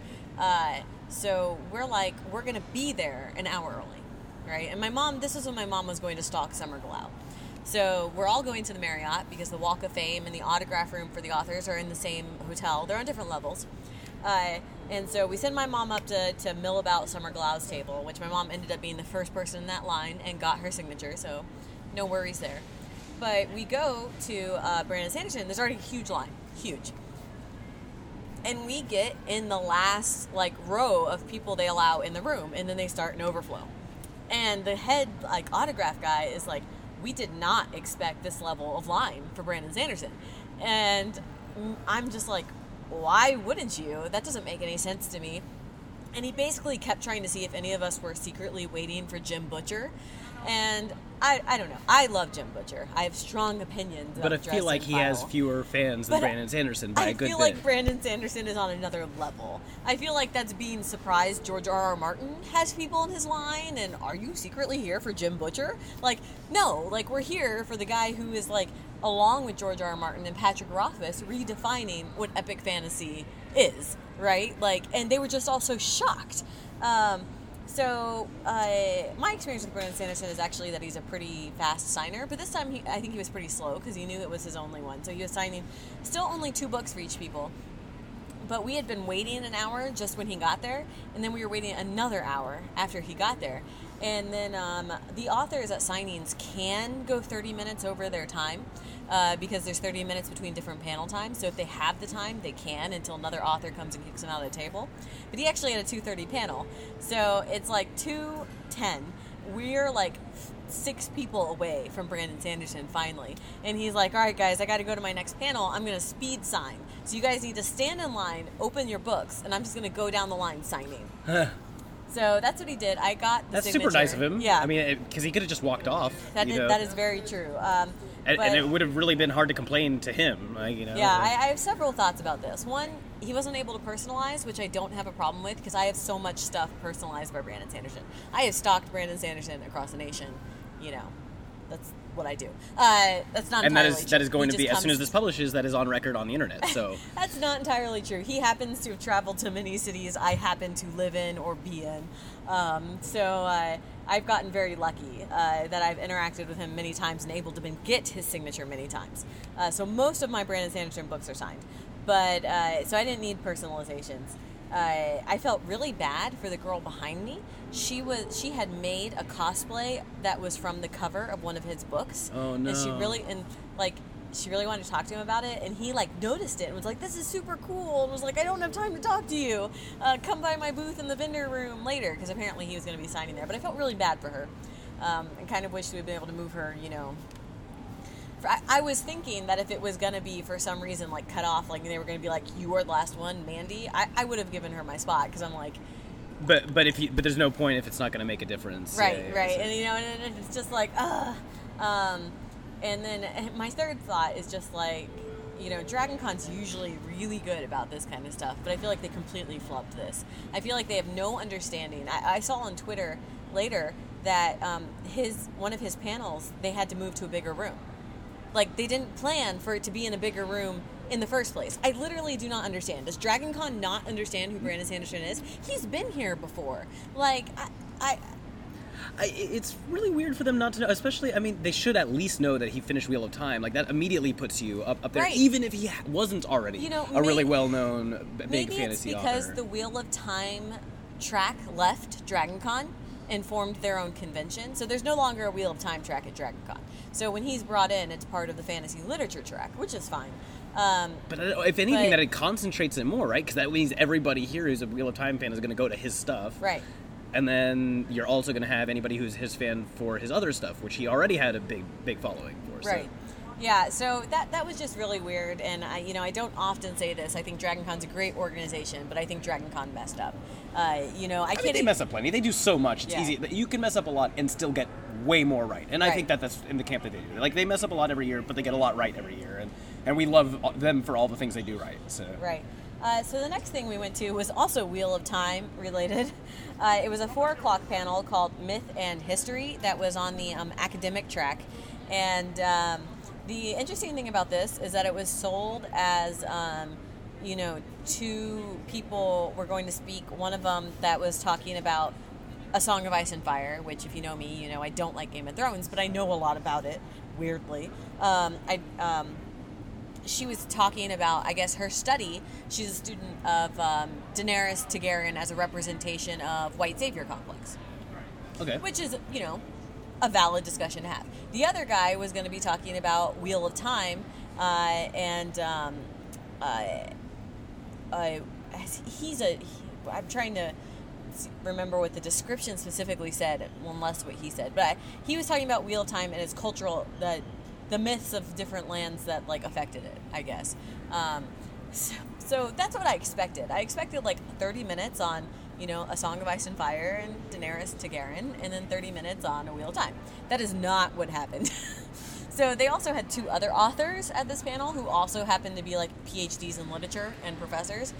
And they kind of just like started at like random topics, and uh, So it was not focused. it was not focused. Uh, they did bring up the like the moderator purposely brought up those two topics at one point and let those experts talk about it for like ten minutes maybe. But I like the Wheel of Time guy didn't get to talk about that until the last ten minutes of the panel. So I literally spent the whole panel being like, "Can we just talk about Wheel of Time now?" But there were several things that were weird about this panel. One, there was a weird hatred of Rick Riordan. Which uh, Caitlin and I were both like, I don't under, like they they To clear, clarify, he's the author of the Percy Jackson series and everything related. Right. They were like, you know, saying things like how people would say they're not well written, but at least kids are learning Greek mythology, which they thought they thought was bogus on several levels because Greek mythology is not one of the things they were talking about is Greek mythology is not actually a set mythology like we all accept it to be, right? Right. But I was like, who says Rick Riordan's not a good writer? Like, you know, I I've not heard that many people complain about. It. Like, there's a lot of other things I've heard people complain about that, and and I like I understand exactly that sentiment because I've heard it and made it about lots of things, but I've not really heard it about that particular Right. season. Like, for instance, um, when people talked about the like the Eragon series, which is not very good and was written by. I mean, I got into it because the kid was what like 16 when he wrote Right, the right. first one. I was like, okay, well, that's more than I could have done. That that you know for sure. Uh, probably not more than you could have, but more than I could have. uh, and uh, I mean, and I enjoyed them for what they were, but uh, but and that was often like a you know they're fine. There's the caveat they're not very good, but hey, people who are reading them and wouldn't read other things, great, you know. But Rick Riordan, like I, I haven't heard that. I have never heard that About and, his things, And I mean, these were the two PhDs who were fantasy authors were probably like forty plus.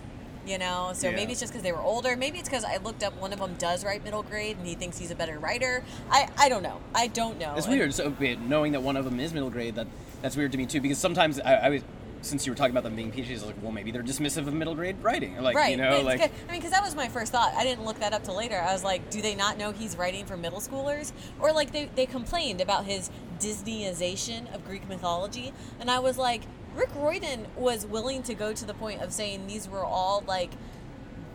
The, Bastard excuse children. my language, but bastard children. Right. Like, Like, that he is goes into that. far more than most people would be willing to do in middle Disney grade wouldn't have fiction. done that. So like I don't I mean, like Disney, Disney literally removed that element from Hercules' origin, right? Right, Like, right. So I'm like, uh, well, yes, some And- and stuff he probably talks about, like- glossed over. That's because Percy in the first book is in sixth grade. There Yeah. are certain things you just don't discuss with sixth graders. Like, I, I, I literally didn't understand that part. The other thing is that it devolved into a discussion of cultural appropriation. Um, that is always Which you know what? If that's what you're going, topic. if that's the topic you're going into, prepared to have that topic, that's one thing. But otherwise, it can often go off the rails and. what, weird, what I thought was a very interesting observation uh, is that three of the panelists were white and one was not. Hmm. I cannot say what his background. background was, but uh, his studies were Near East, near Near Eastern, like Middle East studies, Mhm. like ancient history, Yeah. like Mesopotamia. Um, and he definitely had a uh, non-English sounding name. Mm-hmm. Uh, and uh, the other uh, white writers were basically trying to distance themselves from the idea that there are monomyths, that there are you know things that are common in all cultures, we're all diverse, blah blah blah. And it was the uh, panelist of color who was like, "No, I believe there are some stories that are the same in every culture." And I was like, I, you know, it, I, it was an interesting case of I feel like uh, you know political correctness and extremes in different cases of uh, opinions, but it was a very interesting panel. I was really just there for the Wheel of Time, which was the guy um, who I ca unfortunately can't remember his name, but the Near East uh, Studies guy. The non-white guy. the non-white guy who was talking about how um, and he was actually really good about this. He was like i don't think robert jordan was writing about this. He's like i think when robert jordan's writing about the two rivers he probably means charleston because that's where he's from. He's like but as someone who studies mesopotamia of course i immediately go to mesopotamia. Yeah. and he's like and i was able to see all of these things about near eastern mythology in the wheel of time and he's like and that's what robert jordan was trying to do is to make things that were applicable like to On a broader everybody that things yeah. that could be the the the where all these myths came from. Uh, whereas the girl who did the study on Daenerys Targaryen, it was really interesting. She was like, "No, George R. R. Martin is definitely making a statement on the war in the Middle East," and I was like, I, I, "While I think these parallels parallel very well." Like and they're common themes of like white savior complex and like you know going into countries. Like I'm not sure he's making a statement on current politics since he started writing these books in like the 90s. But I, uh, I just think it's a common theme that has been seen in American history Yeah. multiple times. So it was a really weird panel that I, I, I think we came away from with a lot of interesting talking points that we spent talking about over dinner. You know, things we agreed with, things we disagreed with. Apparently, one of the panelists thinks American culture, because of Twitter, is headed for the garbage. So, you know how I feel about that, uh, which is that's crap. Yeah, uh, Uh, because every generation has felt that way about the next generation. Yeah, so that was a really interesting panel. That wasn't what I thought it would be. I was really just there for the you know wheel of time. Yeah. um, and let's see. After that, um, sorry, I'm trying to speed this up. I know we're taking a long time. That's okay. uh, we, I think that was the last thing we did that day because we went to dinner and then we um, went back to our room. We had been wearing plain clothes all day because I had been sick and I'd gotten overheated the night before, and because I have a cough and it's really hard to cough in a corset. It's a shock of no one.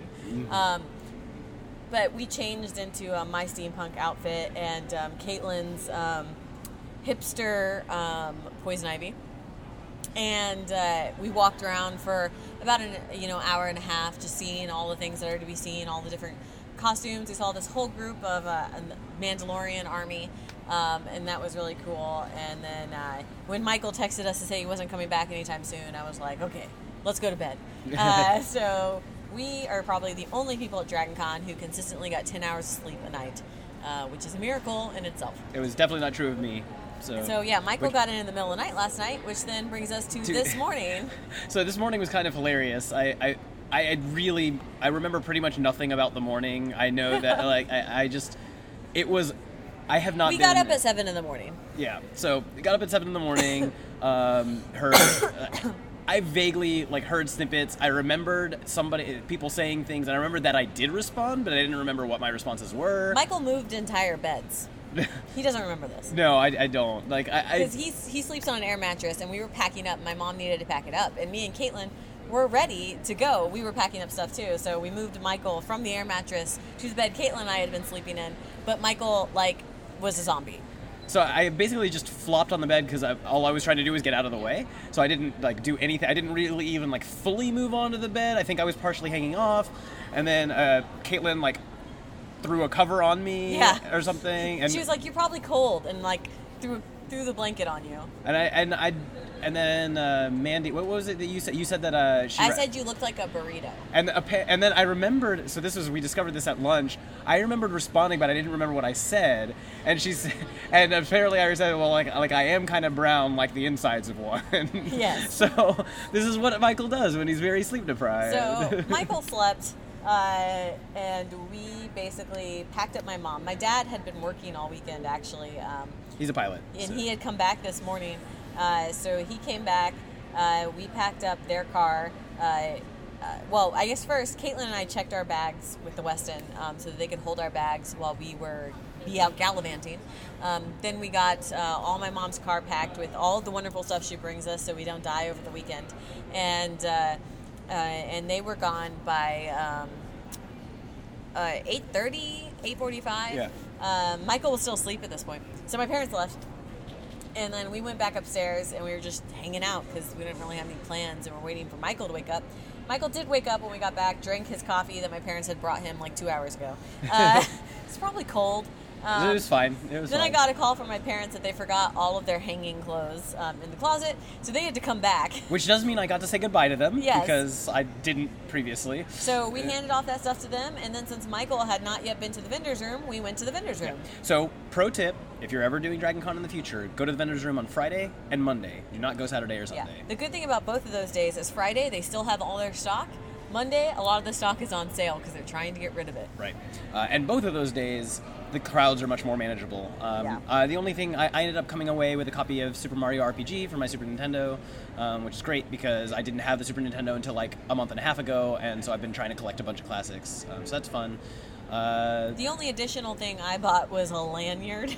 For I've, I've had the same Captain America work lanyard since like 2012, I think, and it's not. It was like the only lanyard I could find that year uh, that was Avengers related, and uh, it's not. I don't really like it. It's just you know soft and doesn't irritate my neck and has Captain America on it. But I found a Black Widow lanyard, so I'm very happy. Cool. Uh, and then uh, we went from that. Uh, I guess we grabbed lunch. We saw Caitlin off, and then we went to the to Brett Dalton. A Brett Dalton panel was that next? Yes, yes. Cool. Uh, We So- lunched, then Brett Dalton panel. Who- uh, it's funny because it was in the Marriott Atrium, which is like the biggest panel room, but it's Monday at 1 at Dragon Con. So it was.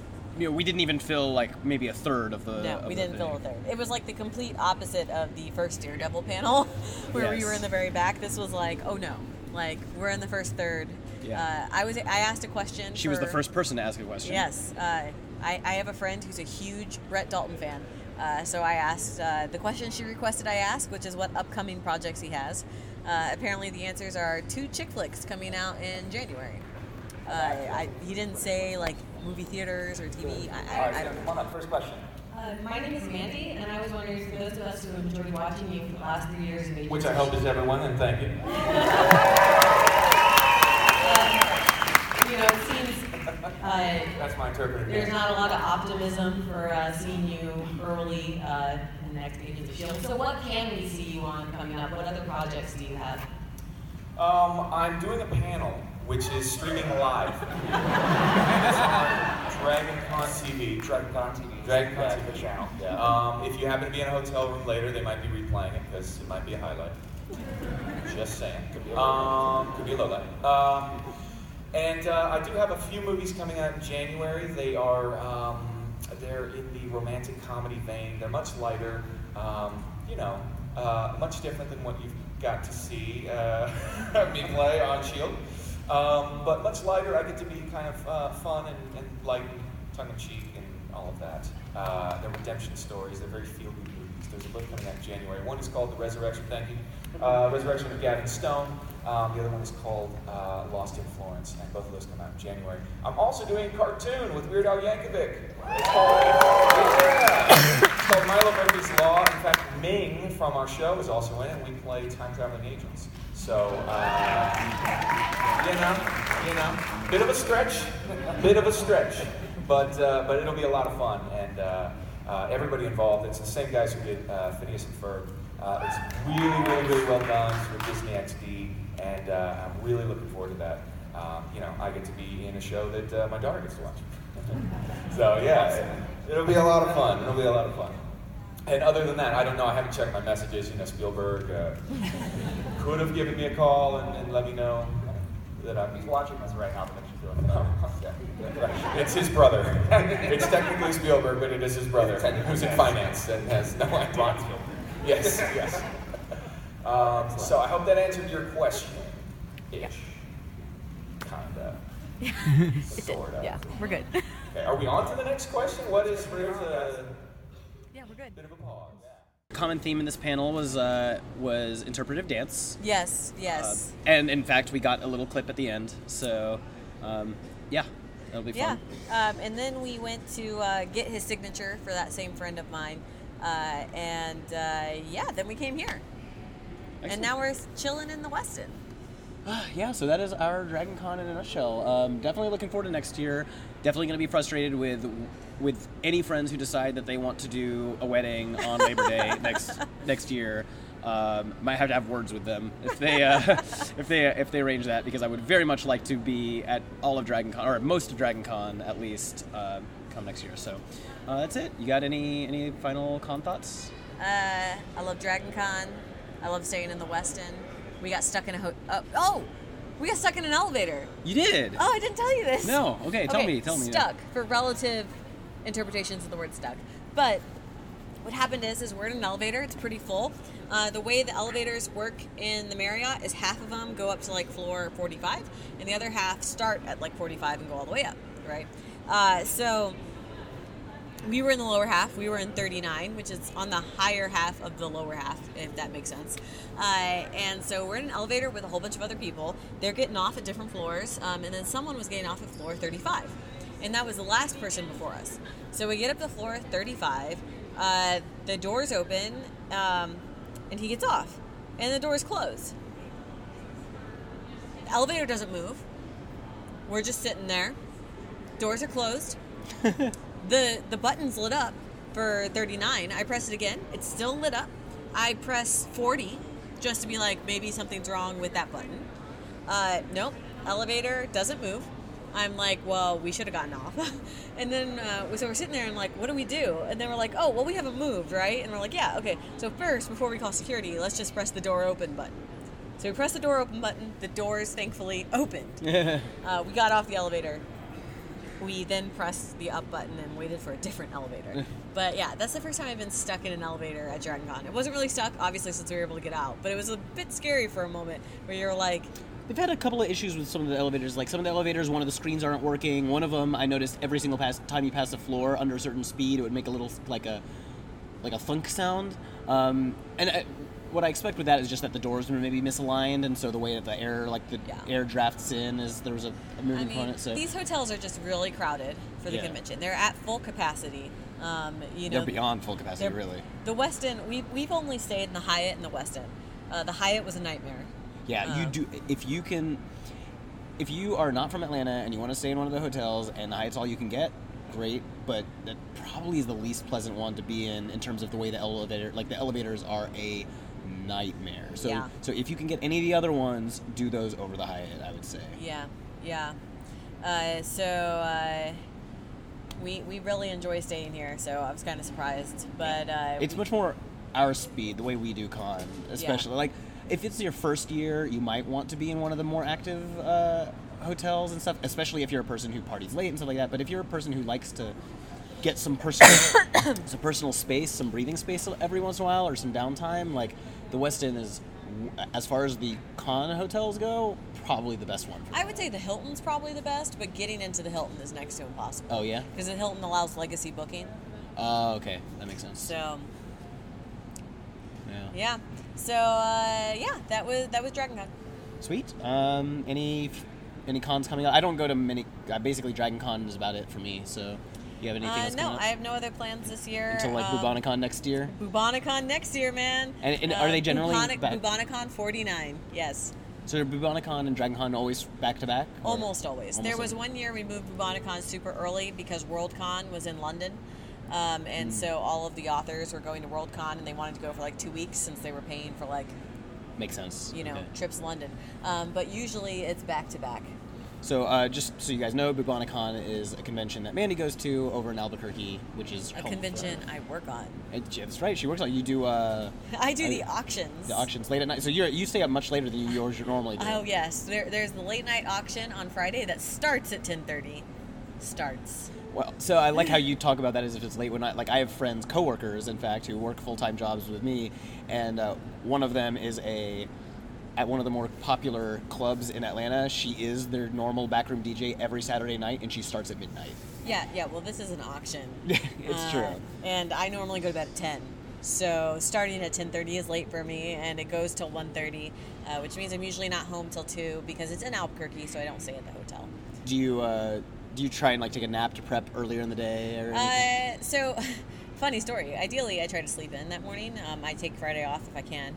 Um, but uh, we were getting our fence repaired. Our fence is cinder block because Albuquerque, that's how things roll.